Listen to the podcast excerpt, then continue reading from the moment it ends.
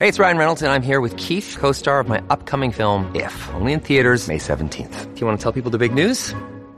All right, I'll do it. Sign up now and you'll get unlimited for $15 a month and six months of Paramount Plus Essential Plan on us. Mintmobile.com slash switch. Upfront payment of $45 equivalent to $15 per month. Unlimited over 40 gigabytes per month. Face lower speeds. Videos at 480p. Active Mint customers by 531.24 get six months of Paramount Plus Essential Plan. Auto renews after six months. Offer ends May 31st, 2024. Separate Paramount Plus registration required. Terms and conditions apply if rated PG. Can you see me? Yep. We can, yeah. Okay. Okay. All right. Enough of this funny stuff. Okay. Let's get serious. okay. Yeah. Now we're gonna have a hard time getting serious. Yeah, well, in in the early weeks of 2021, you two launched a groundbreaking exploration of gender and you've been pumping out content since then. It, was I correct? It was like January or February of 2021? I think it was December. I think. Was it December, Sasha? Of Uh, that sounds about right. I, I'll believe Yeah. that. Okay. Yeah. Take it. I remember. I, I remember. I think we inadvertently started very quickly because of a, a kind of almost a mistaken conversation, where I said to Sasha, "Yeah, let's do it," and Sasha kind of had us a, s- a silent freak out, going, "Really, this soon?" And suddenly we were gone ahead. So we we Yeah. started accidentally. Is that And right? how- I think so. I, I, I can't. I really have a problem with my memory these days. So, like, if you suggest it and it sounds plausible, I'll just agree. So don't don't listen to me. I I think that's right. I, I do. I do remember there was a thing about New Year's, and I remember thinking, "Oh, people will catch up in the New Year." I do remember there being something around the New Year that caught our attention. Yeah. Yeah. And then I interviewed you and you guys Yeah. launched it really soon after that. So I can't remember the date too. I'm bad with these date things. But anyways, Mm-hmm. my point is is that you guys are deep into your second season and you didn't even know that you could do seasons. And I, I you uh, saved us Amateurs. from running ourselves completely into the ground, from never taking time off again in our lives. We thought we were just chained to our podcasting equipment forever. And then in a casual conversation, Benjamin, you said to me, So when does this season wrap up? And I went, What? A season? and I suggested it to Stella. And of course, she was like, Brilliant! I love it! And so off we went. We You- took a little break. And like two week back. break or something like We that. We took a six week break. Okay, that's decent. It's Uh, we quite a summer. plan for we plan for another break. We're going to have another seasonal break. So we're going Yeah. mad. But Yeah. on on your break, you guys, oh, well, you guys not only have done this podcast, but you also have had meetups and stuff, or, or I guess uh, retreats or workshops, in person workshops and stuff. So you guys are really doing a lot of work. So I wanted to have a conversation to catch up with you guys and see what you've learned about this thing called gender. Yeah. Stella, do you want to talk about the retreat then, since Benjamin brought it up? Yeah. So I suppose myself and Sasha and Lisa have become friends through gender in the Lisa Marchiano, of course, um, in the last few years. And I'm trying to think when we first decided this idea of having a retreat. I think we realized that there was a huge need for uh, for for some sort of psychoeducation or, or dissemination of, of of knowledge and also support for people in the gender world. And we kind of found ourselves. I'm trying to think how we became a little group because my God, we're a little group now. Mm-hmm. I, I, I can't. It's un, unlike you know. You remember when the lovers meet and stuff. I can't remember how we decided. We've got this little very active WhatsApp group. Yeah, nonstop. We talk a lot on this WhatsApp group, and yeah. So we decided anyway, in in the midst of all the chat, that we would start this organization called Wider Lens Consulting, and we were going to make sure that you know our understanding of gender got out to the world in in as as a as as an efficient way as possible. And the first thing we thought of really was let we need to do a retreat for parents because parents have been treated so badly, so badly, so badly in this world. And it was such a powerful experience. It's really hard to describe it, but it was an Yeah. incredibly powerful, moving, really warm, really heartening few days. It was just beautiful. It was last March, wasn't it, in Mm-hmm. Washington? Yeah, we were we met with a group of about 40 parents in Maryland, so right outside of Washington D.C. And it was a 3-day retreat where we really wanted to give parents the opportunity to slow down and kind of tune in with their own experience of this gender thing, be able to share their story amongst like minded parents who kind of got it, who were not going to judge them or yell at them about not being affirmative enough. Just like we wanted to get together a group of parents who could really understand each other. And we ran lots of small workshops where we were able to split up by groups based on different things like the age of the child or how long they've been identifying as trans or kind of different things going on within the family. And parents also just got a chance to kind of um, check in with themselves, uh, you know, away from the pressure of like the daily routine and driving kids to and from school. Like it was just three days where they could focus on what's going on and also share ideas with each other, support one another, laugh together. I mean, it was amazing because I, I know it's been several months now since that retreat, and lots of parents have reached out to me and said, I've made lifelong friends from this. And um, it was very special. And actually, we're running a second retreat, which is going to be here in Arizona the, in hmm. the fall. And so several of the parents, many of the parents who came to the first one will be back again for an advanced retreat, which will be different from what they did the first round. And then we're also opening up registration for another foundations retreat, which is kind of like parenting support 101 for those who have gender questioning kids. So we're going to be making updates to a lot of our program from last time based on feedback, based on patterns we've noticed. And we're also keeping a lot of stuff the same for those parents who are attending for the first time.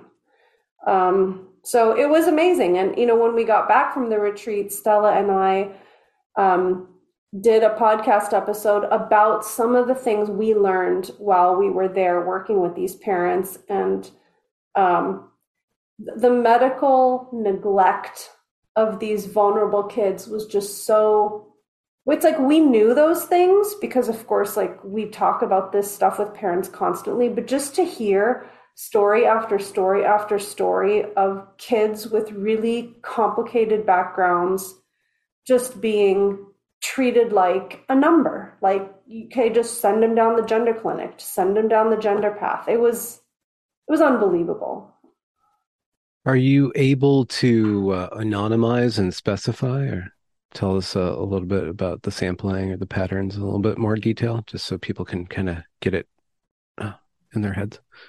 I remember a few things. I don't. I, I can't think uh, right off the top of my head. One thing I remember was out of I don't know how many parents was something like seven parents that the the therapist had decided seven families as such. The therapist had decided had had been the first person to bring up the issue of gender. If you follow me. And th- that was stunning at the time because it was like, what? The therapist brought it up. Like it wasn't in the realm. It wasn't, this was a child who had other issues. And the therapist suggested that maybe gender was the issue and it wasn't. And it became the issue. I remember that was really shocking as like, that's a good proportion of, of parents. And that is, and, and it, it felt, I remember myself and Sasha, we were sitting beside each other and we turned to each other uh, kind of at the same moment saying, I'm just so ashamed of my profession. There was just so many stories of therapists behaving dismissively. And I hate to say it because, you know, I, I love psychotherapy. I, I I know this is it's not done to kind of say something like this, but it really did come out very strong that the therapists had been a a really destructive force in these families' lives. That was for me the strongest takeaway. There was a first night where we all sat down, it was a circle. And the idea was each parent was going to, our parents, if they were together, was going to, although, um, just discuss, you know, kind of who they were, a little bit of an introduction. And that night turned into this epic kind of Yeah. event where they Yeah. just they were telling story after story after story. And you couldn't have sat there and not gone, who are these therapists? What are they doing? Who are these doctors? They are wrecking families. Like like it was it was quite clearly where you would make the villain of the tale. Okay, and it so wasn't it was quite clear. It was horrible. in the sample of this population, this, these are Americans, probably upper middle class. Well, yes, but we also had some international attendees. We had some families from Canada too, I believe, and India. I mean, so all over the place. But yes, largely American families, all over the US. This is not all necessarily just like, you know, Portland families. This is all over the US in both conservative and progressive or liberal states. Um, predominantly parents of girls, though we, of course, quickly it was quickly reiterated to us that the parents of boys need their own supports because their stories are dramatically different and we can touch on that a little bit too Wait, are you saying that sex matters? yes it does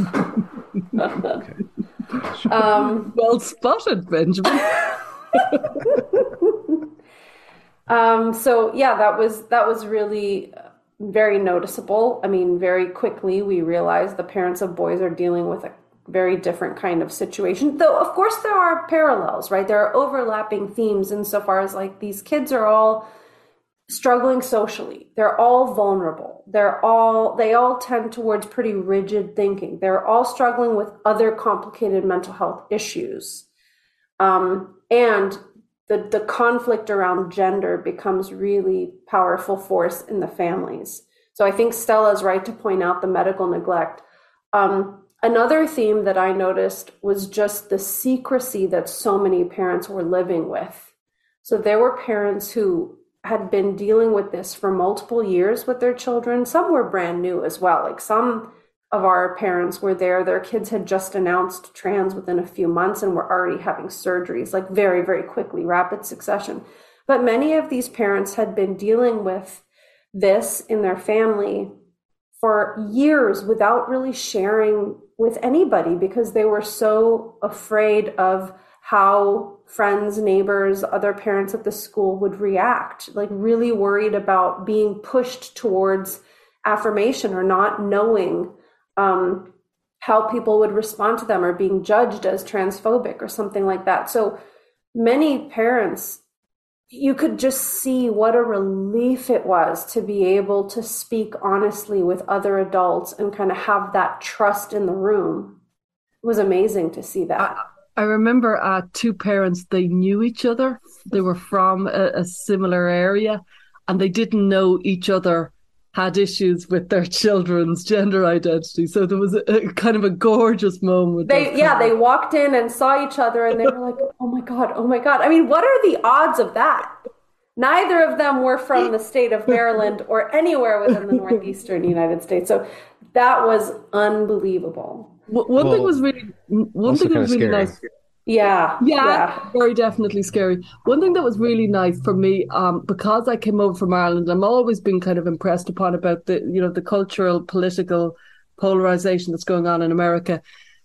And I'm becoming more sensitive to it, kicking and screaming, but I am. and uh, what happened was lovely that I I saw the red and the blue connect with each other in the room, where one person said something like, you know, I'm a gun-toting farmer from Texas, and I vote, you know, whatever they would vote, and uh, the next person said, you know, I'm a liberal. And um, I'm from Texas, and I don't agree with any of your politics. However, I completely identify with your story. It surpassed. Now that was, you know, a garbled version of what went on, but it was extraordinary just watching, and they were smiling warmly, warmly at each other, and they were like, "Yeah, yeah, politics, whatever. This is happening to our families, and you love your kid, I love my kid, and that surpasses everything." There's something about when you talk about something you love, it brings out a tenderness in us. And there was a tenderness between the families. There, there was no, they completely laughed about the fact that they politically kind of technically hated each other. And there was an utter connection because So- of the family. So in a way, they are sharing a common enemy, but because the enemy is uh, t- wrapped up in the fate of their child, they also shared a common good, in a way, when they met. I just think that's a interesting balance. Yeah, What I mean, oh, Please. well, well, I was, I was just gonna say. I mean, I think, um, the the common enemy would just kind of be the entire zeitgeist, and also, I mean, I got a little bit derailed. I have to say, I don't know what I was gonna say, but but another thing that I'm thinking about is just like, in terms of the whole medical scandal piece, people kept thinking, and I kept thinking where are the journalists? This is such a shocking, unbelievable set of stories. You would think that journalists are, well, I would say that papers or the the Wall Street Journal and the New York Times that they'd be banging down the doors of these parents to cover this story. And of course, we know some journalists who are now writing on Substack and things like that who have done an amazing job covering this. So I'm not saying there aren't any, but you would think that this is the story of the century and it's so interesting to see how terrifying it's been for these big papers to cover it. And, and even further, it's not only the story of the century, it's the story of the liberal left of the century. It's it's specifically very prominent among the, the liberal left progressives. It's not only, it's both sides, but it is very notably in in, in that world. So often parents are saying, you know, I'm a liberal, I'm I've always voted. They, they say it so often. It is notable for me anyway. And um, it, it makes me look so darkly upon journalists because I like I don't look darkly on many people, as you might notice. But the journalists got into journalism to tell the truth, to be the truth tellers, to to look at the monster under the rug, to tell the stories that other people were afraid not to tell. That is why they got into it. And when they were faced with the challenge of their career, so many of them looked away, and some of them were phenomenal. Abigail Shrier obviously stands out for, for her bravery, but some of them were very, very brave and, and went for it. But the vast majority either dipped their toe in and backed the hell out because, frankly, they would be unpopular. And there's this, I often think, very strong story about everybody says "Uh, my job wouldn't sustain it and I'd lose my job. And I think personally, this is a lot more about public shaming and it's a lot more about popularity than is maybe said. Now, I know that's debatable and you can all disagree with me and I welcome it if you do. But I do think that public shaming has kept society in check for thousands of years. And that's how we have operated as society. And it feels to me when I penetrate the stories of all these people who've spoken to me, including many, many, many journalists, it's it's more about popularity. They couldn't face the public shaming, the shunning, the the kind of the rejection from their own class, their Okay. own. That being the case, and I, I no doubt that is a very strong force to sculpt um, or to cover for this story or to cover what's going on. But when you have the president of the United States, which is nominally the most powerful uh, office in this land and possibly the world, supporting this, throwing the full weight of the executive branch, throwing the Department of Justice behind this, when you have the state of California becoming a sanctuary where minors can just go there and get operated on, like, and then you have the education system, you have the therapy um, Mhm. profession, and there's something. It's interesting. We don't have to get into the, what it is it about the left or the leftish that makes it susceptible to this or that's promoting this, but it is a systemic. This is the definition of a systemic issue. It is huge. So You're right. I, I Mhm. think actually, in fairness, in America, you are more likely to lose your job. I think in Ireland, it's public shaming, and I think in England, it's it's it's it's a lot more closer to public shaming. But in America, it does sound like it's a lot more likely you could actually lose your job. Well, not just lose your job, but lose all the opportunities. Like Lisa Selin Davis has basically Yeah. been kicked out of the profession. Sasha, what were you? Um, I, I keep finding myself in conversations with people who are outside of this gender world where gender will come up. Okay. And what I have noticed is that people outside of this debate, they're only aware of some of the most kind of I guess public facing aspects of this. Like someone like a Lia Thomas. Like people might know about that. People might have seen you know, on YouTube, a video of a trans woman who doesn't pass at all screaming about pronouns. And those are the stories that people seem to be aware of. And it's, it may be shocking, but like, unless you're a female athlete or a coach or a parent of a kid on the swimming team, it's like, that's really weird. Sucks to be those girls. And then you move on. Or you think that person seems mentally unwell. I don't know what's going on there. But I actually don't think in terms of the public, people really know what's happening with kids. And only recently have I seen this debate coming into slightly more of the spotlight.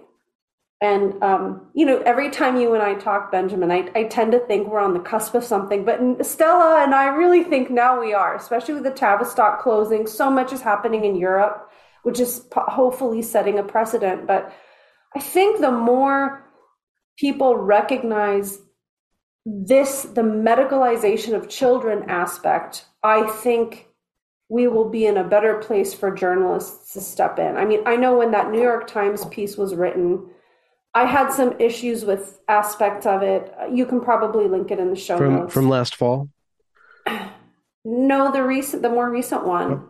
just about a month ago yeah about a month ago talking about the something about like the debate about childhood gender therapy and, or gender you know, medicine or something. journalist was was very very detailed. She she interviewed so many different yes. people, interviewed loads of people from GenSpect. And then I, I wasn't thrilled about the reference to GenSpect right. because she started talking about gun toting people. I was like, what the hell has that got to yeah. do with it? But she wrote a you know what she felt was a, a, you know both sides article which for the new york times is is felt seismic um, but she got an awful lot of abuse. She really did. Yeah. Uh, she she got a very hard time for it. Yeah. But I mean, I think that that's a step in the right direction. It, it was acknowledged that there is a debate. Now, you know, I really admire this journalist, even though she and I probably don't agree with everything about how she framed the debate. I really admire her for sticking her neck out there because, as Stella said, she got a lot of uh, criticism for it, probably from both sides. And that's what happened when 60 Minutes aired their piece about, um, you know, childhood gender medicine, and they touched on detransition in a short segment there. And they really got it from both sides. So I admire any journalist or, or television program that's willing to put the story out there. I think what I'd really like to see is that the opposition to childhood gender, gender medicine is not only coming from the right, it's not only coming from religious conservatives, it's coming from the left as well. And they didn't really represent any of the left progressive voices that also have really serious problems with what's happening. And they didn't really spend enough time, in my opinion, talking about what are the kind of global changes that we're seeing around this, the science behind gender medicine, and what are these other progressive liberal countries doing about this. Mm-hmm. What are some of these global changes in gender medicine? Well, um, Dr. Hilary Cass was put in charge, and Stella, you correct my details if I get any of this wrong, but she was put in charge um, of investigating the Tavistock uh, gender identity service in the UK, which is the biggest gender service in, in the in the UK. And she spent how long? Like a year and a half or something investigating. That, yeah, mm-hmm. yeah. And she found that they it was not a safe service for children, and so they're in the process over the course of uh, I think a year or so of shutting down the service, and they're going to kind of outsource the care of the gender dysphoric youth regionally in under other umbrellas of mental health services they, they offer to children. So rather than it being a specialized service around gender only, they're going to kind of reroute gender dysphoric kids into regional other mental health programs. Is that did I get that kind of yeah. right? Yeah. And what what was lovely as you did, but also she said and she recommended a holistic approach that integrated uh, the multidisciplinary team so that it would be a much more rounded approach rather than, you know, all these kids with all these autism and ADHD and other issues just going into a gender service, which was so inappropriate. Mm-hmm. And so she, she picked up on something, but the biggest thing was basically an evaluation of the gender affirmative care model and um, a, a year and a half independent review. And the evaluation was that it wasn't safe and it wasn't viable for children in the long term. It was very damning and very clear. And does And- that butt against these conversion laws in the UK or conversion ther- anti-conversion therapy laws? And to just briefly touch on that, conversion therapy used to be about trying to turn a gay person straight. Now it's trying to question or I guess question somebody's gender idea identity uh, with the motive of changing it. So they expanded conversion therapy. Is, is there a tension there? Is there not a tension there? there will be a tension there um, because she, she has she's definitely Hilary Cass has certainly branded the the affirmative model as unsafe and unviable. And the the conversion therapy law, it was quite interesting. Boris Johnson a few months ago did what you just pointed out. He brought in a proposed conversion therapy bill for just sexual orientation.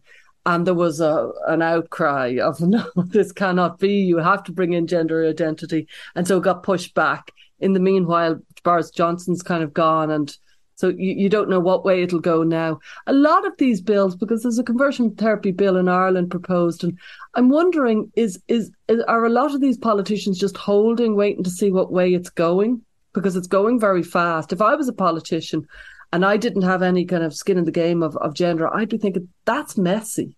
Why would we mm-hmm. make a decision on that right now? Because anybody could see it's a fast moving landscape that making a decision now feels rash unless you really think I'm losing, get the bill in quick. Hmm. But a politician went out after you in the parliament or some building that the politicians reside in in Ireland. That was a kerfuffle. You got It, it was shamed and was. pilloried on on the national stage. In the House of Parliament, yeah. Because it's in Irish, people didn't recognise that it was actually the House of Parliament, and it was. And there's parliamentary privilege, so you can say what you want effectively. You can't be sued. And um, what he said was an, an incorrect quote. So um, he, what, what the quote was, I said, I was talking to rad radical feminists, and they were saying, Do you think we should have sympathy for autogynephilic men? And I said, My answer, this is the quote I said, I don't think you should have sympathy and I don't think you should have empathy, but I should because I work with them. And this politician said, this, yeah, exactly. This, this, this, this controversial therapist said about trans women, I don't think you should have empathy and I don't think you should have sympathy. And he, it was an appalling thing to do. It was an incredible abuse of power and abuse of privilege.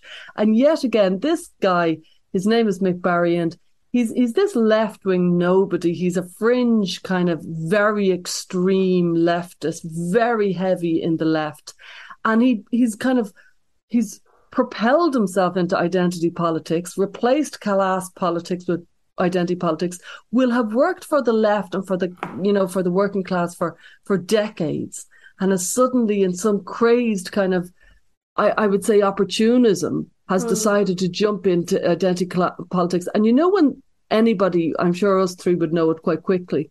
They talk about gender, and within 10 seconds, you think you don't know what you're talking about because Yeah. you're using all the wrong language and you're falling all over the place, and you can barely say the letters LGBT without getting mixed up. And he was one of those. And it was Yeah. like, he quite clearly was a bit a clueless clown. And, um, but he, he definitely, he absolutely, I put in a complaint and we'll know the result of it in September. And I will certainly make known the result of it because I'm very clear about what happened. And the newspapers took up on it. Thankfully, there was some lovely articles about it. So, it, in a way, in the in the larger sense of the word, it highlighted how uh, identity politics had gone mad. That the, somebody had, you know, been literally misquoted in the door in in the House of Parliament. It was a horrible, horrible, horrible event because he, I had no right of reply. It was just like, this is this is. It felt very, very frightening, and I, I, I kind of got a taste of what it must feel like to to be famous or something, and to have somebody misquote you, and you're like, it's gone, it's out, Yeah. and there's nothing you can do. It was really frightening at the time, but I'm over it. You survived. yeah, I think so. So,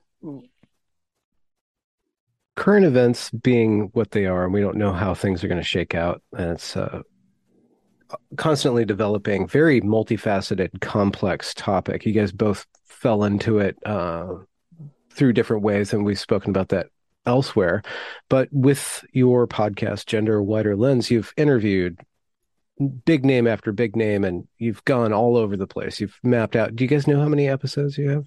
Like 100 or something like that? We're, we're on 82. 82. Coming on Friday. Mhm. and you've done a lot of like you've spoken with a lot of the therapists and the researchers and so with that said or with that in mind is there a there there when it comes to gender is gender something or is it a fantasy Oh.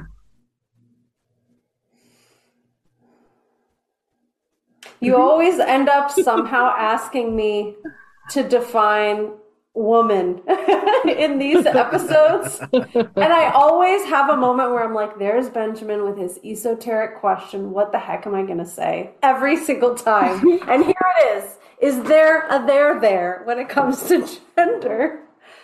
Um, i'm sure your attitudes and your thoughts and opinions have changed over time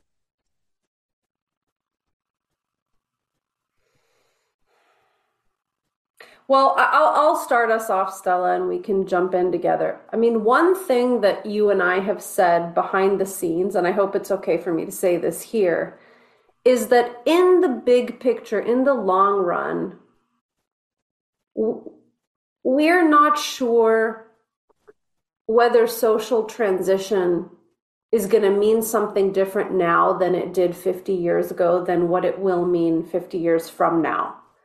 So I- I'm not, I'm not sure how to answer your question. Is gender a thing? But but I will say the meaning of the trans kid is a very I still think it's a very nefarious concept, and I think it's trapping a lot of kids. But I also suspect if there was not such a serious risk of medical intervention, social transition may not be as risky as I think it is right now, when it is often, at least in the US, closely associated with medical intervention. So, you know, Stella and I have said, you know, maybe maybe we were wrong about social transition. Maybe it's not that big of a deal, you know, but I only think that's true if there wasn't such a medical um association with it. But I don't know, that's that's an area where I I might be exploring or changing my mind slightly. Hmm. I don't Um, know. I I think there is gender. I think I think we're born in our bodies, and our bodies are sh- sh- shape our behavior and our our our lives. And some of us have maybe one level of hormones, and another person has another level of hormones, and it interacts with your brain. And some people become very feminine, and some people don't. And um, some people are happy with that and some people aren't. So is there a gender? Yeah, insofar as there is femininity and there's masculinity, so there's uh, the, you could say that, is their gender roles, that is their gender identity, the level of their femininity or masculinity.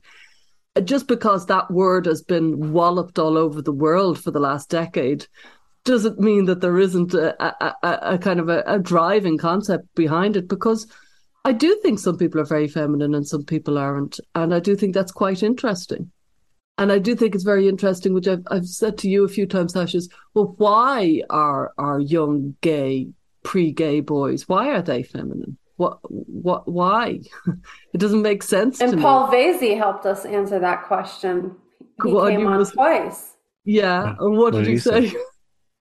Well, I mean, I should I, know. I remember asking him this, and he was like, he said something like, um,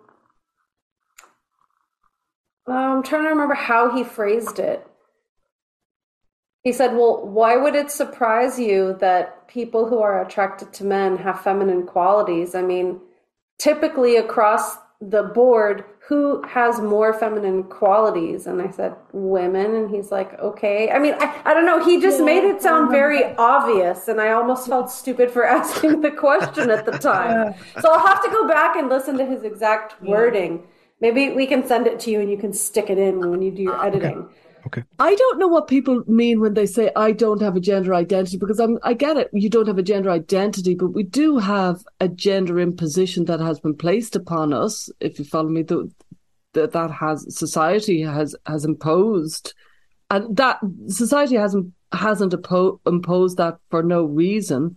You know what I mean? Men did go and hunt and gather, and the women did stay at home. And, you know, from that society evolved, and women did tend towards one direction, and men did. And there's always exceptions to the rule, but they prove the rule. So I, I think the kind of the, the blank refusal that there isn't an impact of biology is is not true. I think there's a huge impact on our ho- hormones and shaping us. Well, to get back to what we were, what you guys were saying earlier about the different uh, treatment pathways of support for boys and girls that are obsessing or distressed over their gender identity, what are some of the ways that, or what are some of the things that boys tend to need or support that parents of boys need as opposed to girls? And that might help us kind of understand that gender is actually not just a social contract or mm-hmm. construct.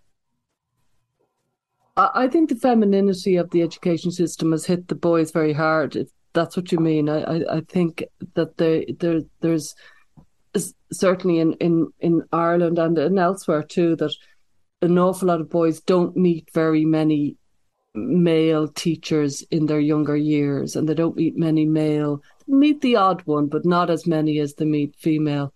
And I think it's become a very feminized environment, you know, elementary school, primary school in, in Ireland. And I don't think that has gone very well for boys. Because, Did you go to Catholic school? Um, just, yeah. Okay. Yeah. Um, because there's just uh, because you're Irish, you think yeah. typically probably Catholic, probably Catholic yeah. school, and yeah. then that image evokes nuns running everything. So it was a, it was an institution that was patriarchal uh, on the hierarchy level, but mm-hmm. the actual interaction between the students and the teacher was usually a woman teaching. Yeah. So, is there a difference you see in, uh, or could you describe, or, or just off the top of your head, if there's a, if that was any less feminine? Catholic school with with nuns uh, whacking you on the knuckles. I guess that's not terribly feminine. Once it comes to grammar, women punish you for saying the wrong thing all the time. That is very... no. Uh, nuns have a very strong personality of their own. That is, it's it's it's it's it's it's phenomenally feminine in its own way. And it's it's very complicated and uh, it's serious. Like well, yeah. I'm just wondering if if the education system has ever not been feminine. It just seems like women gravitate towards teaching roles. Women gravitate towards in the modern era. Women extended their. It, it was kind of a feminine thing to do. That was very professional to be a teacher. Okay. So it's always been kind of in the modern times directed by women. So I don't know if if you could give an example of how it's becoming even more feminized or how it's not adapting to boys or adapted. It's just more and more. It used to be more males would go into teaching. I suppose I'm specifically talking about Ireland. Maybe it's not so in America, but it's become like it's 80, 90% of, of teaching in elementary are, are women. Okay, so uh, to rephrase the question then, how are boys negatively affected by so called overly feminized education, and how does that manifest in gender distress from what you guys have seen? Oh, it's just this was just an off the cuff remark I made. I'm not sure that impacts the gender distress. I think it's I was okay. actually thinking of boys aren't doing well just in general in the mm. in the education system because it's become a very much if women are shaping if if they're making the decisions about the activities and things like that that you know it's i do think boys are missing out. I do think boys are missing out in lots of different ways just like girls are missing out in other ways. But it's nothing really to do with gender dysphoria i'm talking about. I'm talking about the larger sense of society. Well i mean i, I haven't I don't know if I've put as much thought into like this, the role schools play specifically. I mean, of course, we can talk about some of the health ed curricula and teaching of gender identity in schools, which is a more obvious problem. But when I think about the, the needs of the boys, um, which may be similar to the needs of the girls, but a little bit different, they really have a hard time in connection. And you're right in a way, Stella. They, they're not connecting with males in a way that makes them feel like part of a group. So whether it's through schools or through like your relationship with you know your dad or your group of guy friends or whatever, I think feeling like part of a group even with your quirks, even with your idiosyncrasies, even though you are maybe a sensitive artistic type, because many of these boys are, I think that's very important. And I think when these boys fall into these online worlds, it really becomes a very obsessive, ruminative replacement for like healthy connection in the real world. And so I think it's maybe a combination of the way boys or respond to tech in a way like these are these are parents who like they themselves are computer engineers and they're trying to put like blocks on their kid from looking at porn and this like 14 year old can get around all the blocks. Like these kids are unbelievably savvy with tech and they're super isolated. Um and they are incredibly intelligent. So there's a bit of a like a maverick personality in these boys like oh i'm going to go out on a limb and do something a little bit crazy and my parents are trying to stop me but i am a pioneer like there's something pioneering about the boys i don't know whereas the girls have they're uh, like a little less certain or they do it only when their best friend does it but sometimes the boys don't know anybody else in their peer group who's doing this but they're like I found this on the internet. I'm going to figure out a way to stay on these chat forums despite what my parents want. And I am going to bullet train. Like the focus, the laser focus, you've mm-hmm. talked about this, Stella. Mm-hmm. That is something interesting. And and it's very male, ironically. Yeah, yeah, it feels that way. Have you seen um, parents who have been successful, who have successfully derailed their their child from unnecessary medicalization yes. um distract what what's the what are they the, get the boy onto another track just kind of take that laser and like aim it uh, away from planet gender and onto planet i don't know like um yeah i was just or... I was just chatting with a mom who has been writing about her son's desistance. I have also a blog on my website from a parent whose son desist. I mean, the way the most recent person I'm thinking about, she said, I just showered him with love and praise and told him every day like something positive about himself. Because a lot of these boys have a great deal of self-loathing for lots of reasons which we can talk about but you know she said i made him feel attractive. We broadened his horizons. We put him in activities. We you know taking off the blindfold right? Just keeping a lot of stuff going on in his life staying close connecting. Um, and kind of drawing them out of that focus on the computer and just helping them get back into life that has been an incredibly important part of so many desistance stories. Like how do we broaden this kid's focus? And i think it's the parents who feel like they they have completely lost control over their kids like internet and social media use have a very hard time like doing those things because it's much more reinforcing and rewarding to be online in these chat rooms or looking at porn or whatever than doing the hard work of like trying to make a friend in real life. I mean, it's just faster and more dopaminergic is a term I've heard recently. Mm-hmm. there was a, a mother on Twitter that I saw that said that her husband taught their son about literature. They just started reading Cervantes and and uh, Victor Hugo and just reading literature, and that got him That's out amazing. of that gender focus. Wow. Stella loves that. I know hopefully she does. I, I offered to have them on, so hopefully they come oh, on. Oh wow, that's so lovely. I do think sometimes, uh, you know, the, the the parent sees it as a as trying to bring them away from gender, and I sometimes see it as try to bring them away from the computers. Sadly, like we're on the computer here, and I I know how great it can be, but it feels like if if they could shut the computer, shut the devices, that they have a huge step made because so much of this can be online. Not always, but it's yeah. quite notable. Like interesting. Mm-hmm. That that feeds into like you were saying, a lot of normies, so called, to this particular wheelhouse aren't really aware of just how messy it is, and especially about the kids stuff. Like I was just talking to somebody this past weekend who told me some stories about meeting some people in their life who have transitioned and uh, how they just kind of adapted to that, but not really understanding just the depth of the medicalization. And when you tell somebody about phalloplasty, they're always kind of like, wait, what? You know? Um, Mm. But that's an extreme thing that's actually maybe is getting better every time they do it, but it's still uh, not as rare as one would suppose. But if that's where you're going, at least the mastectomies, what they're like 70,000 or 80,000 uh, GoFundMe uh, fundraisers for mastectomies out there now. It's some insane Wow. number. A lot of people Mhm. don't really understand that until it affects them. And especially I was in California, so they're liberal spun inclusive you know diversity is their main uh, you know moral compass that they just want to include and include and include and include and include and that kind of blinds them or occludes them from the knowledge of what's happening in a negative way um, and kind of breaking through that shell and telling those stories is kind of part of the work to be done but rescuing the children who go down that path is another thing. What what's some other novel things that you guys have that completely blew you out of the way um, doing your podcast, doing your Um, work?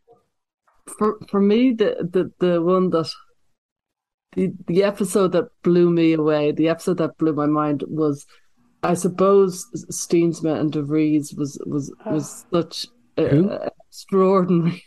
These are famous people in our world. Steensma and De Vries are the Dutch model. And they they created the concept of puberty blockers. They pioneered the idea. From that, you know, Americans, you know, clinicians came over to see the Dutch and brought it back almost like you know the, the white man brought things over to america. They brought it back they brought it over to america and everything exploded from that. And it all it all stems back to the dutch. And the dutch were de vries steensma these are two people.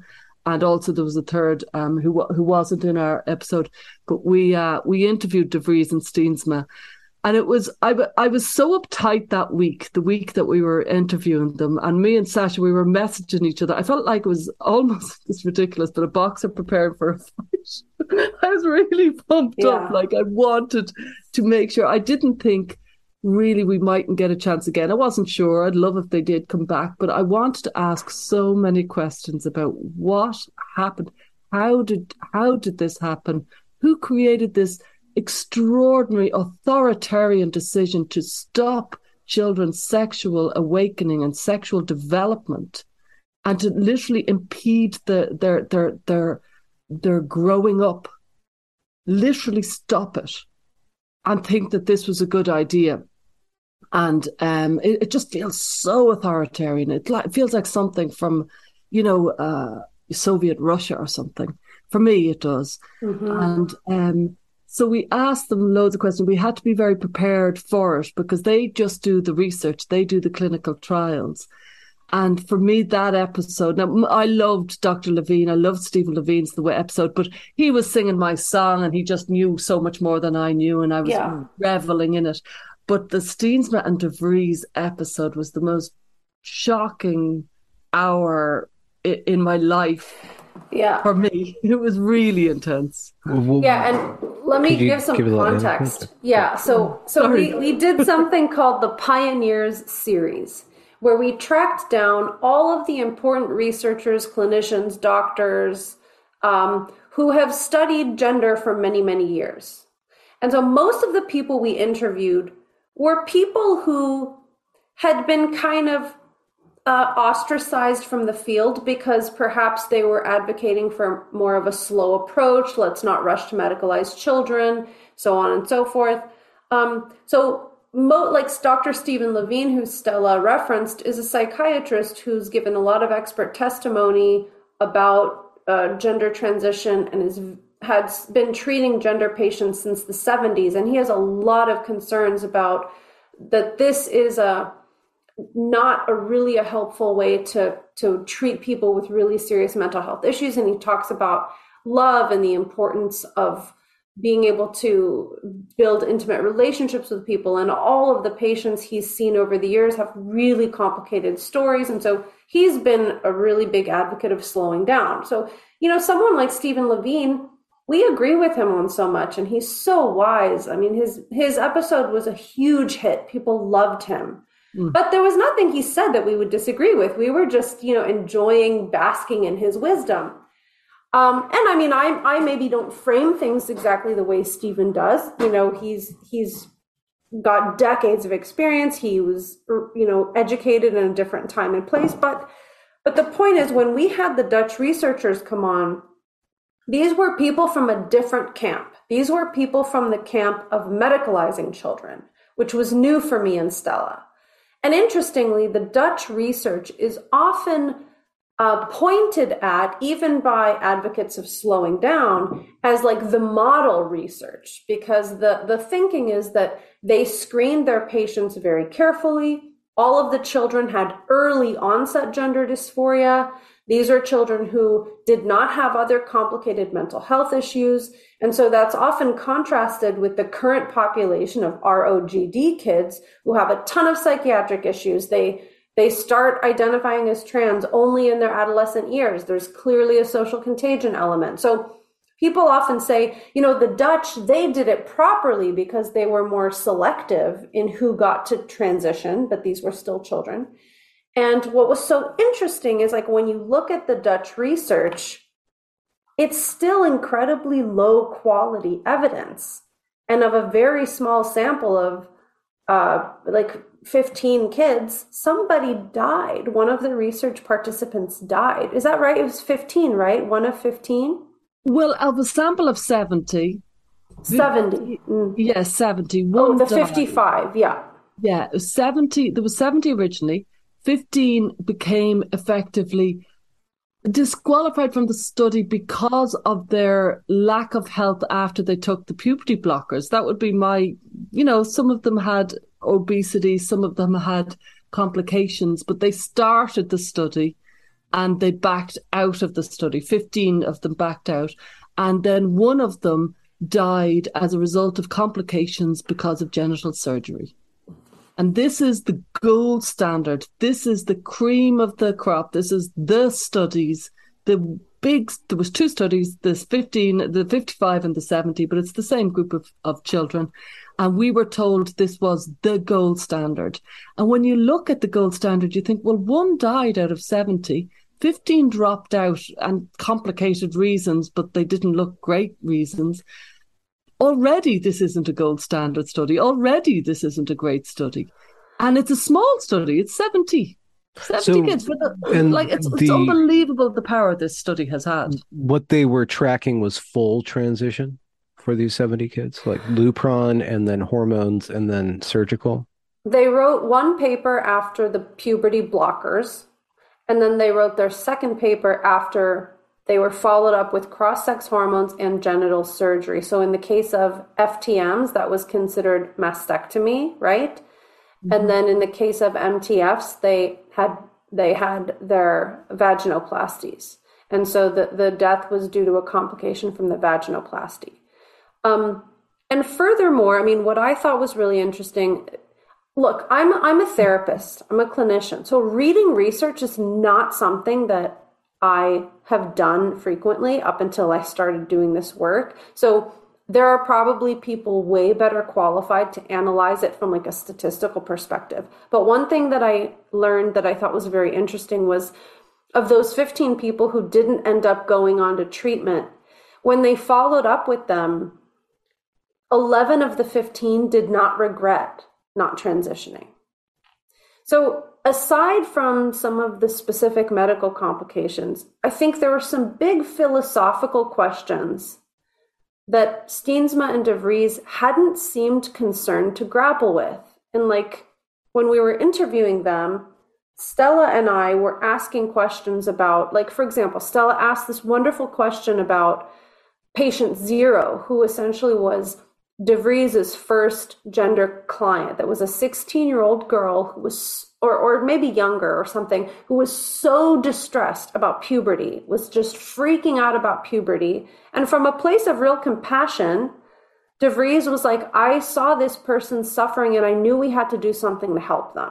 She's obviously a compassionate researcher and clinician. And the long term outcome of that person is that they had genital surgery, they transitioned, and later in life felt a great deal of shame about their genitals post surgery. And Stella kind of said, you know, that doesn't seem like a great outcome to me. And basically, like when we kept asking them about the difficulty that their patients had with finding connection or love or making peace with their bodies, we kind of got the same answer, which was like, well, they were very messed up to begin with. We can't expect great life outcomes for these people. I mean, they didn't say it that way, right? I don't want to put words in their mouth, but that's the gist that we kept getting. And they even made the analogy of like, well, if someone comes in to the doctor with diabetes and the doctor cures their diabetes and they never get married, is that the doctor's fault? And it's like, well, those are different things because diabetes treatment doesn't F up your genitals. Like, what?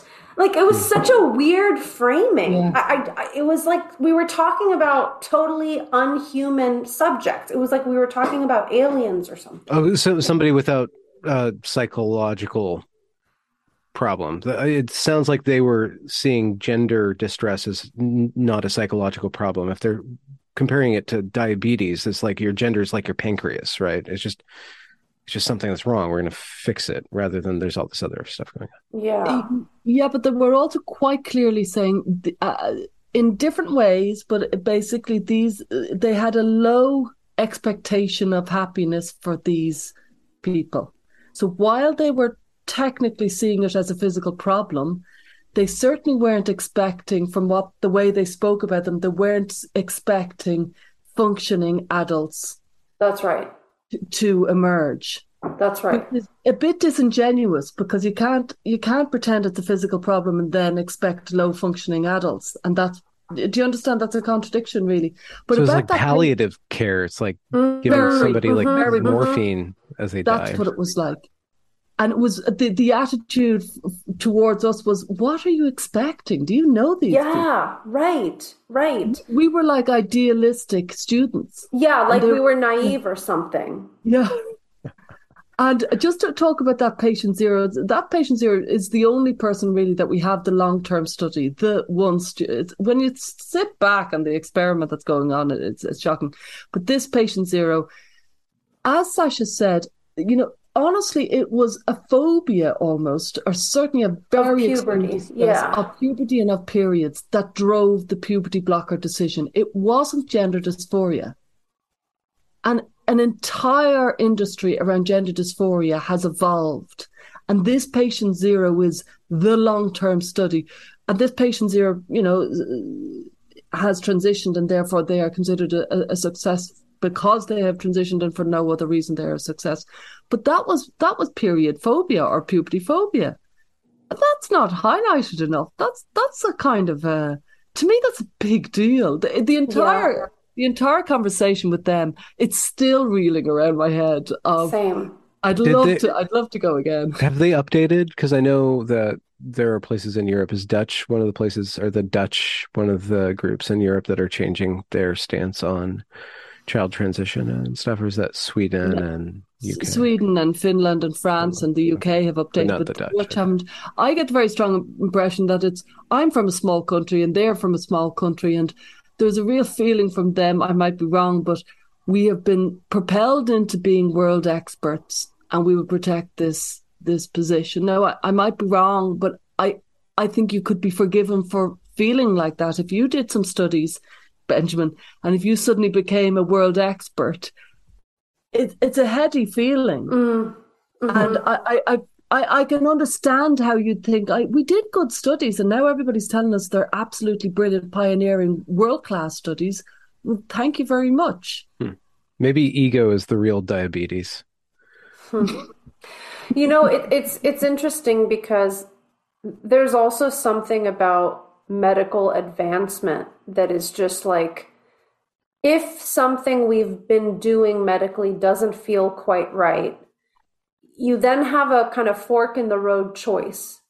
Either we look at going backwards and maybe mm-hmm. opting out of this, or we look for the solution, which is also medical. So, like when we were talking about, for example, when you put a male on puberty blockers and there isn't enough tissue to create a fake vagina, they said with a lot of confidence and hopefulness, well, you can make one out of the anus or out of the colon. So it's like rather than questioning whether or not this is a great idea to do this to small children, the answer is well, let's find a different medical solution, which is equally Frankensteinian or whatever. I mean, uh, it, maybe it's I just don't have the stomach for certain things, but like that moment really, I, I can I'll never stop thinking about that moment it was it was a clash between the medical model and the psychotherapists. You know, the psychotherapists were all about the psyche, and the medical model were just so into the medical interventions. And you're right, that moment of oh no, you can make it from the from the anus, and our or the mouths, colon. I think it was yeah, the colon. Was it the colon? Yeah. And, and then it open, really. doesn't it kind of sweat bioflora or something like that. Anyways, there was the other um the the the lead woman down in LA, I think it is. Uh, I can't remember her name. She's Johanna Olson Kennedy. Yeah, she admitted nonchalantly. I, I have the clip. I probably put it in here about how no male that we've put on puberty blockers or that we've transitioned before they've achieved orgasm. Oh, Marci Bowers. Every single child who was, or adolescent who was truly blocked at Tanner stage two is, has never experienced orgasm. I mean, it's, it's really about zero. Blockers prevent the rise of testosterone, and they don't really go on testosterone at or around surgery or into adulthood. And so we don't know. They're going to have this sensation. There's no question about that. Um, but are they going to be able to re- achieve sexual satisfaction? It's important in relationships. And I know that from my work with female genital mutilation survivors that, that the lack of being able to be intimate with a partner is very important. And so this is what really raised the red flag for me is to say, look, we're going to really, we need to have our eyes open about it. I think it's been beneficial talking about it. Joe and many others have reported to me, you know, they've, they've changed their approach a little bit in their informed consent models and that they're, we're talking about masturbation now. We're talking about, okay, that's a, an area of the body that's got very dysphoric for you, but you know what? It's all a penis is, is just a large clitoris. I mean, let's, we're all, it's all the same material. It really is. So, uh, so, you know, use it for, for, for the pleasurable purposes, partially that it was intended. And, uh, you know, we'll see what happens.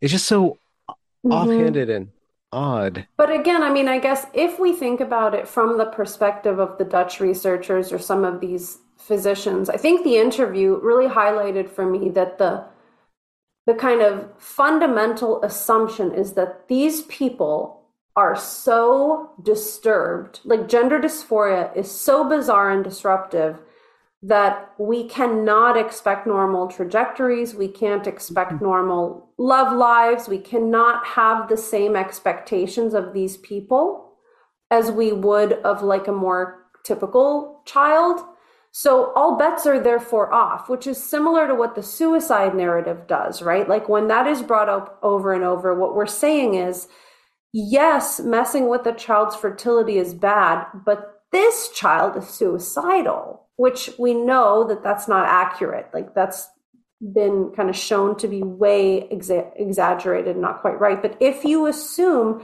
that this child is so unusual and so special that all bets are off in terms of normal ethical concerns that we have about medicalization. Right? Yeah. Uh, it's just it, one would think I know they're rewriting history to make it trans. They're trying to trans history in a lot of ways in order to justify it post hoc. But it, it seems like people would have been dropping like flies left and right from gender dysphoria before 1995, but it doesn't seem to be the case. Or Yeah. I guess something else was going on that was keeping people unaware of their transness or having Uh. Can Can I ask Stella a question? Yes. Funny because I want to ask you one, Sasha. Oh, that's Great. that's okay. I mean, this childhood gender dysphoria that that's not my experience. Oh yeah. And I I mean, I think about the kids that were being seen in the Dutch clinic and I wonder what their outcomes would have looked like had they just been given time and space. But Stella, that is your story. And you have you have a healthy, beautiful life and you are an incredibly productive, wonderful person with a family and kids and joys and sorrows like everybody else. You weren't some exception with a crazy, weird hunchback lady living alone, you know?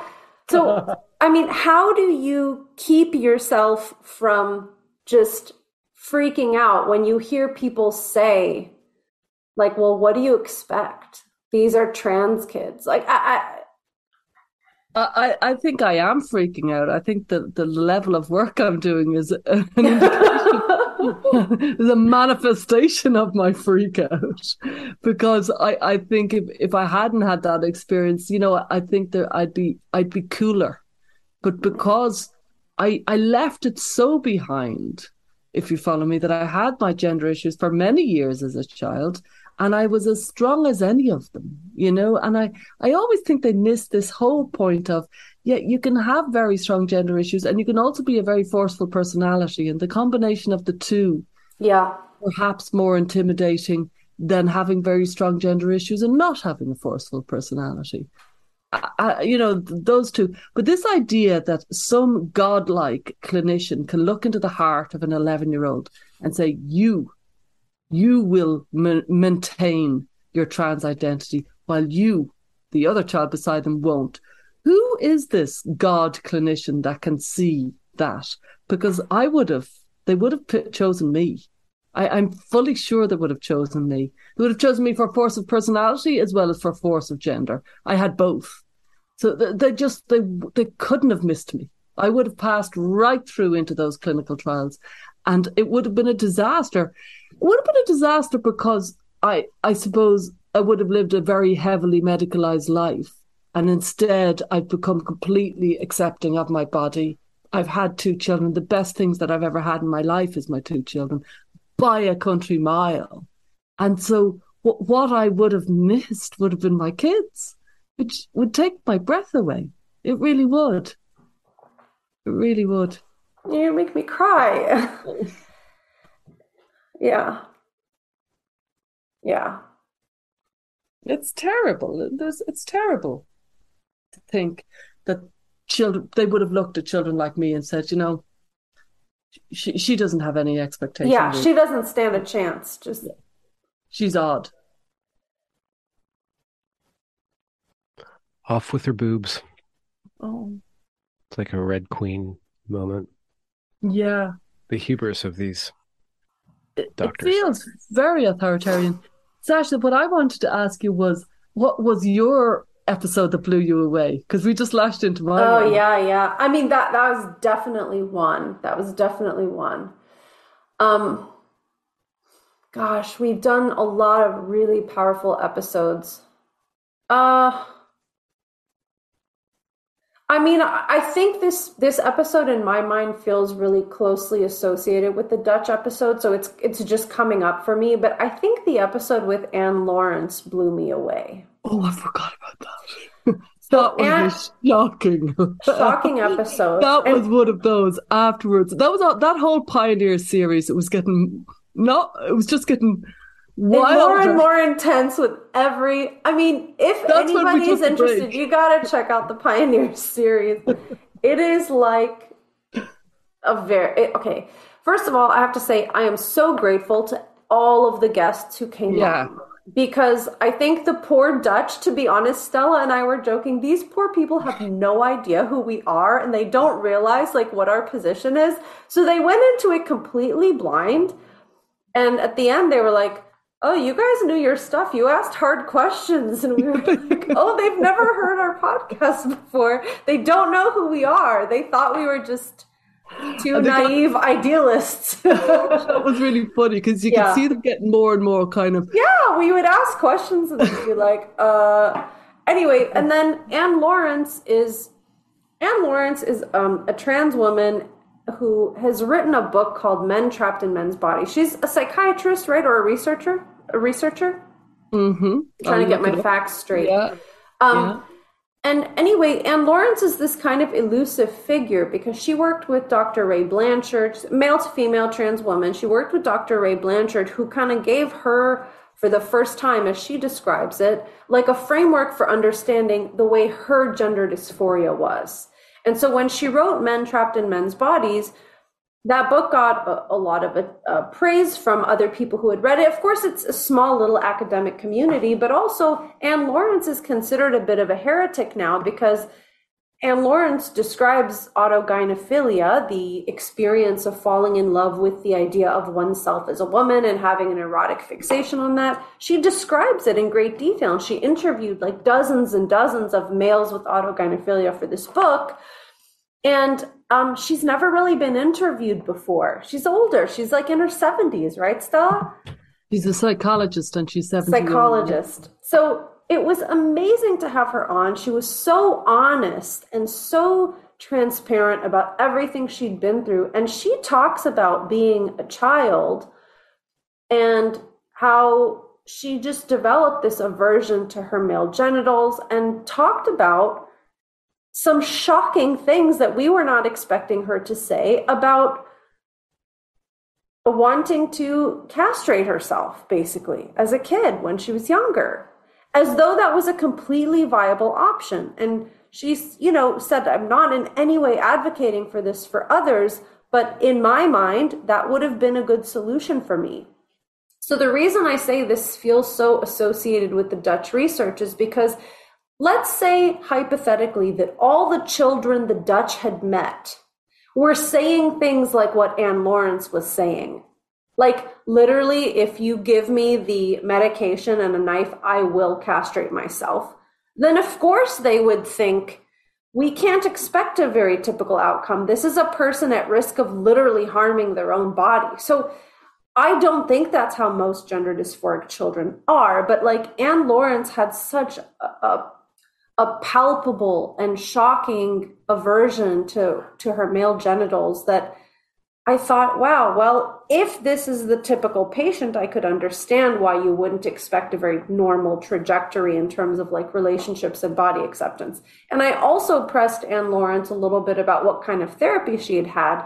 And it wasn't a great therapy story. It was not a compassionate, warm, understanding, let's take our time and go through your history and talk about self loathing she never had that kind of therapy. So I, I still believe that psychological intervention that is positive and accepting is, is number one. But I definitely could see how distressing it would be to a clinician to have a patient like that and try to think like well what what can i do for this person right now if i'm not thinking about slow long-term therapy what can we do right now and i could understand maybe why the Dutch felt like puberty blocking is a good choice. I interviewed, uh, I think it's uh, Jada, who uh, performed uh, self castration. I think streamed it on onto YouTube a few oh years gosh. ago. Sweet, sweet. Uh, I want to say female, uh, not a female, a male, but um, trans sweet, woman. sweet trans woman, very sweet trans woman, very nice and lovely.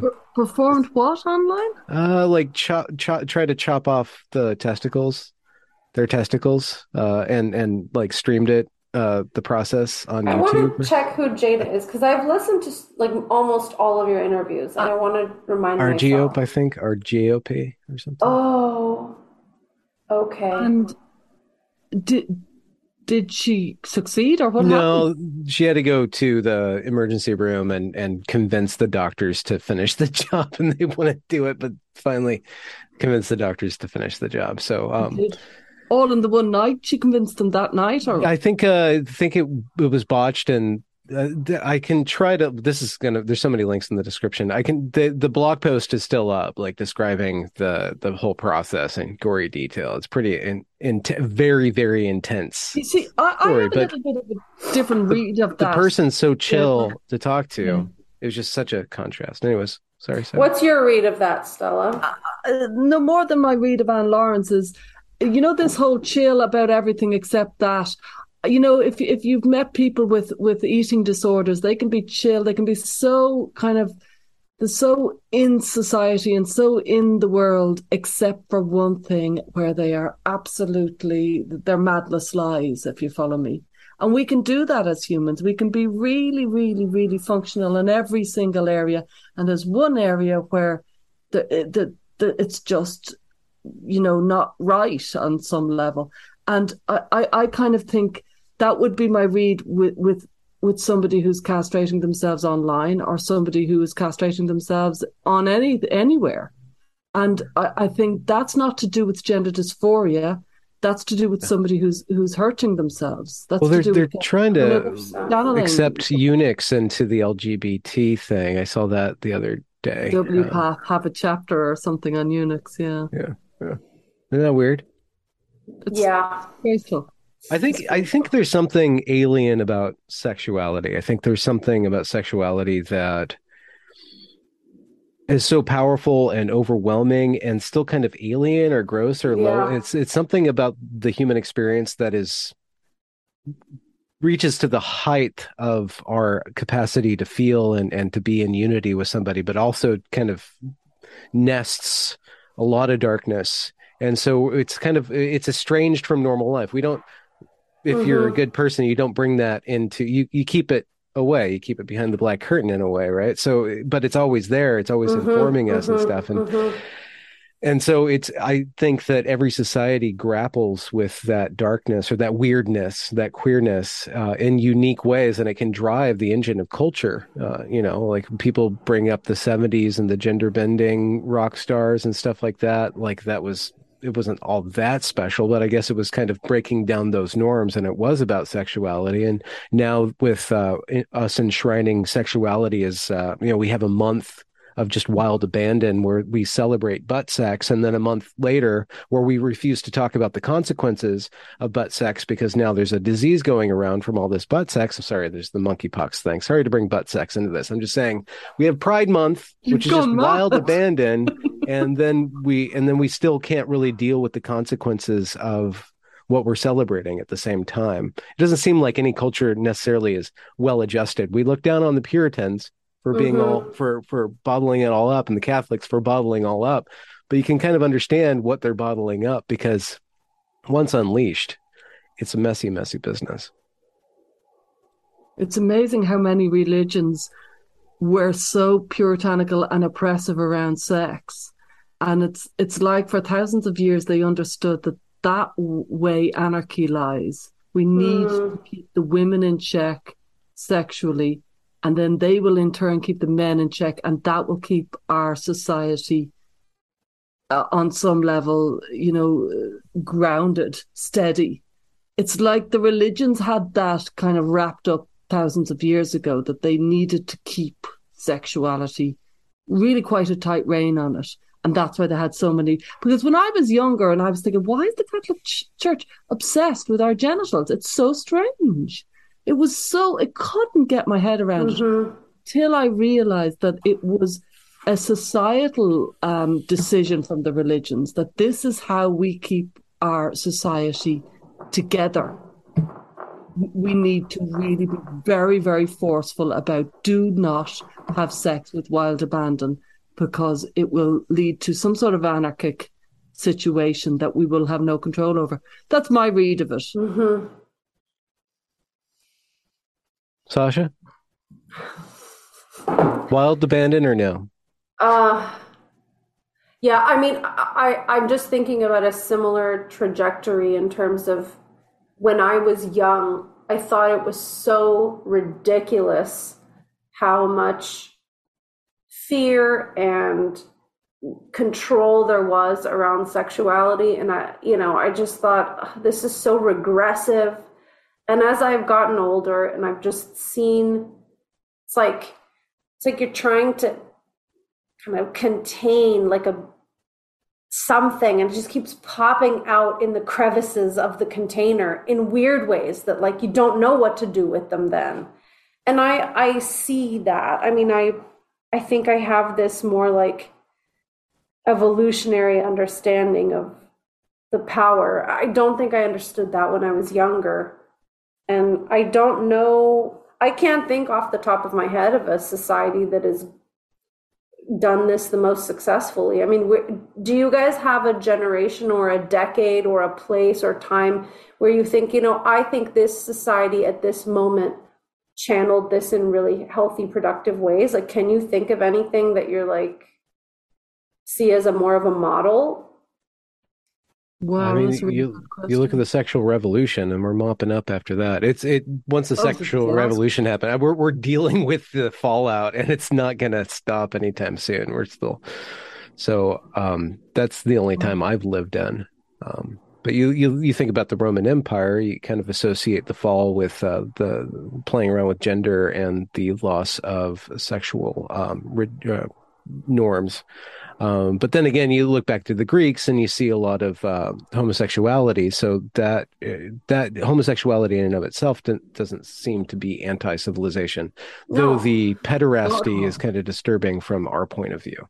What does that mean, pederasty? Uh, the old men mm-hmm. getting with young boys. Oh, oh, which was kind of par for the course in. Mm-hmm. It's, it's it's it's rampant kind of chaos with sex is is where I think where the religions landed because they didn't know who would be the father, and they they needed to keep. This is my read of it. They needed to keep uh, a society where fathers would look after families, and if they didn't know who the father was, then there would be a lot of abandonment, and so they they kept it very tight. Can I recommend a really good book that kind of touches on this? Oh, yeah. um, let me see if I can remember the exact name of it. It might be propping up my computer. Hmm? It's by Sarah Blaffer Hrdy. I think it's called Motherhood. She's oh, a. You shared that. Have I talked about this before? To me, it's a no, great book. She's um she's either an anthropologist or an evolutionary biologist, and she studies basically the the relationships that mothers in nature have with family, with reproduction, with babies, with infanticide. She looks at all these different societies, wow. both human and non human. And it is a fascinating read because, first of all, it kind of bucks a lot of the thinking that females are always more nurturing and always more warm and always more peacemakers and kind of talks about the wild beast nature of moms in nature, you know, both human and animal and also that you know women females have had to make decisions about their sexuality their reproductive choices their mating and their you know having children based on all kinds of things like whether or not they are resourced whether they have support whether there's enough food whether this is the appropriate season to raise a baby. Like so there were all these things that i'd never really thought about because when you think of like the biological nature of male and female. You just you do think about like men are more aggressive and they're the hunters and the gatherers, which is, you know, well, women gather too, but but she also kind of lifts up that women have an aggressive side too for different kinds of reasons and they have to be fiercely protective of their own um, bodies and their capacities to like give birth when it makes sense like all these interesting things wow. it's a good one Gender. Gender. We're back. We're back to the question of the hour. so you guys are wrapping up season two. Uh, this what's it called again? That that extra special saucy mini series that you guys did. The the pioneers. The pioneers, Pioneer series. series yeah. yeah. Do you, where do you guys see yourselves headed for the next year and a half? Or uh, vacation? No, I'm just kidding. I'd we are taking a break, which I can't stop thinking about. I'd love to do more series uh, like that because that Pioneer series was really moving, and I'd love Yeah. when we come back. We're going to we've a good few weeks left, so it's not imminent really. oh yeah, Like, but let's say if we take a break in November, we come back in January. I'd love if we thought of another series that was matching the the Pioneer series as an idea because it was an incredibly engaging kind of event in our lives. It was really, really, it really felt we were doing something really important. And maybe it's Yeah. kind of bombastic to say it, but it felt it felt really important to kind of catalogue people like Ken Zucker and Steensma de Vries which Benjamin, Catherine you Wall. have interviewed many of these people. Yeah. I mean, you Yours- really started that that process of like let's get together the real experts. So we really have to tip our hats to Benjamin Boyce. I mean, you have the biggest archive of these kinds of conversations. Well, but you it, guys it was cool up to do quick. it in a in a series like that. It was really like I don't think we realized how much we'd learn, and then we did like a mid-series analysis and post-series, and it was really fun to kind of think through it together. Mm. It's nice to have a co-host. But yeah, we'd love to do another similar series of. I'd love to. Yeah. Well, and looking at the landscape from a content creator perspective, which I know you guys are probably still trying to see yourselves as content creators, but what Yeah. what's the territory that you see is ripe for the exploring? I have one. Oh, Um, I and we've touched on this a bit, Stella. I believe we are going to see a new generation of trans-identified young people that are kind of saying, "Get your medicine off my body." And I think they're going to be saying, "I can define myself how I want.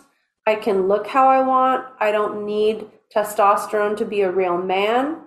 And I think eventually that that philosophy will probably not stand the test of time, but I'm all about subverting the medical uh, industry in this regard and saying, hey, I don't need doctors telling me how to be trans. I think that's coming, and I'm really excited because I already see it happening, and I'm really excited to see that. excellent. Love it.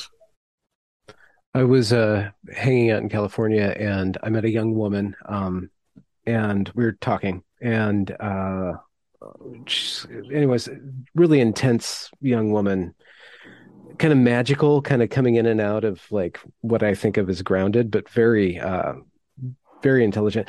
Anyways, we started talking about gender for some reason. She's she was talking about how she had a crisis and she had to put herself in into. Uh, a medical she had to go into a psychiatrist what, what what's it called when you, you Like a psych yourself in? hospital or Yeah, behavioral hospital. hospital, something like she that. realized that none of the doctors had any idea what she was going through. They had they had no idea how to how to help her at all.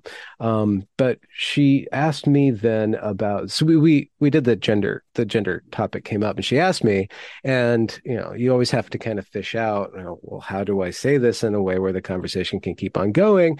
And i said that um, I kind of just said that I'm really concerned for the young women who, because they had sexual trauma or other kinds of despair, are turning to gender to to work out their problems and then getting fast tracked onto medicalization. And she That's totally a nice way of saying it.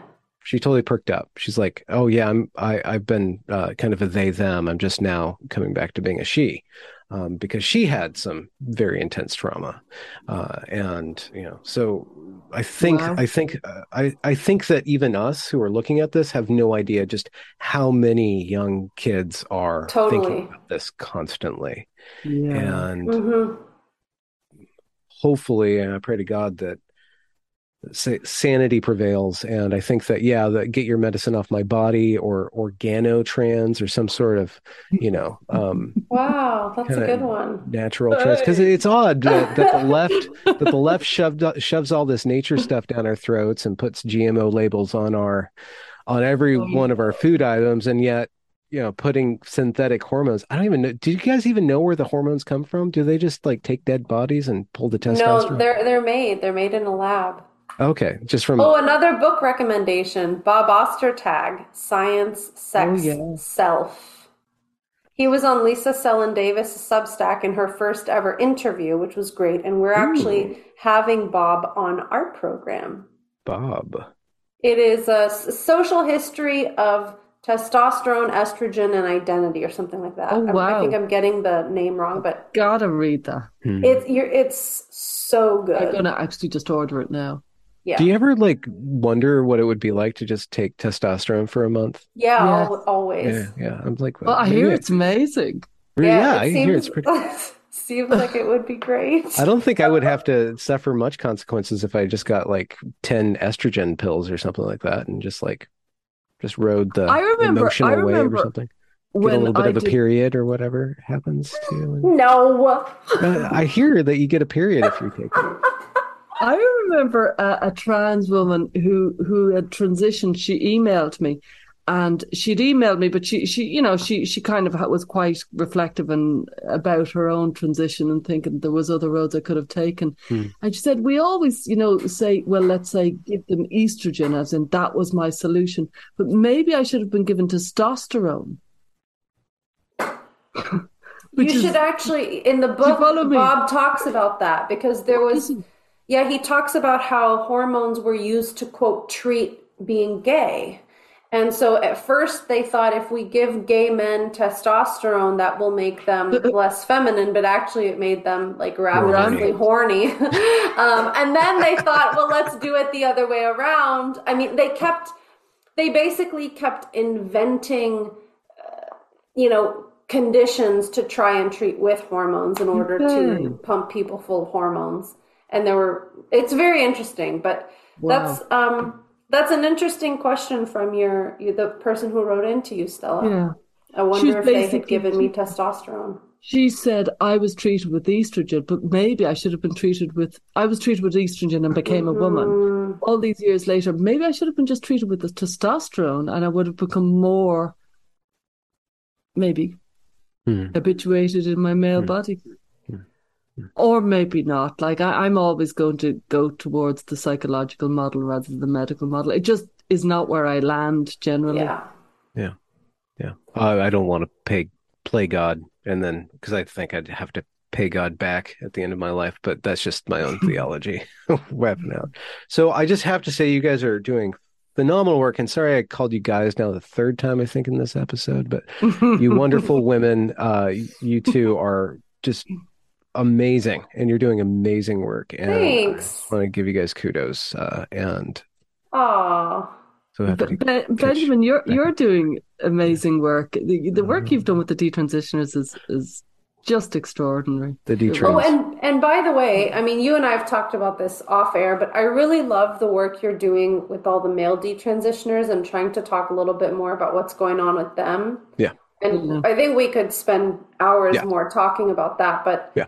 You've been doing some incredible videos with men who are really talking about the complex ways that the changing relationships between males and females and social media and maleness like wow fascinating stuff and i'm i'm loving it so yeah, Yeah. it's the one sub subgroup that gets into trouble with the radical feminists more than I do. So it's, it's nice to have compatriots. well stella's been in trouble too and so have i so we oh, all oh, have you?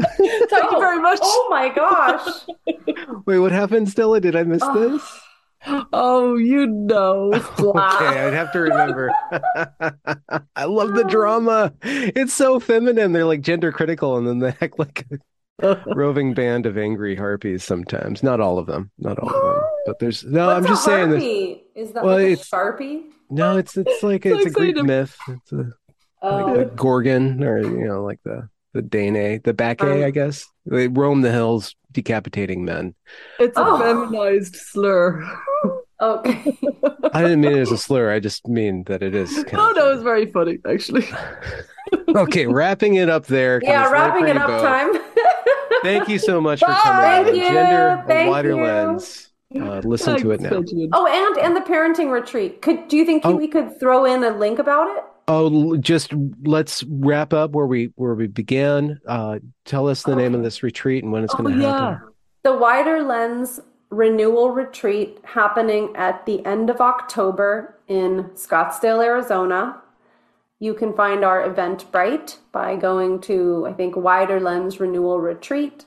And if you Google, Google. that, Yeah. you should be able to find it. And we would love to see parents there in person, give you guys in person hugs. Um, and, And yeah, it's going to be great. This is in uh, Sasha's home turf. Yeah. And uh, yeah, I can't wait to see Sasha in her home turf. I've never seen, I've never been there. So And Stella's never seen a cactus in person, so I don't know. And if you all my life, when I used to read, uh, you know, as a kid, Arizona, it was like, it felt like the most romantic word in the world, Arizona. So I'm finally getting to go to Well, Arizona. you guys only really have nice. to, I guess, Washington D.C. and then New Orleans. You guys went to New Orleans. Yeah, we went to New Orleans together. It was super fun. I'm going to end up a Yank. Can't wait. We'll convert can't you.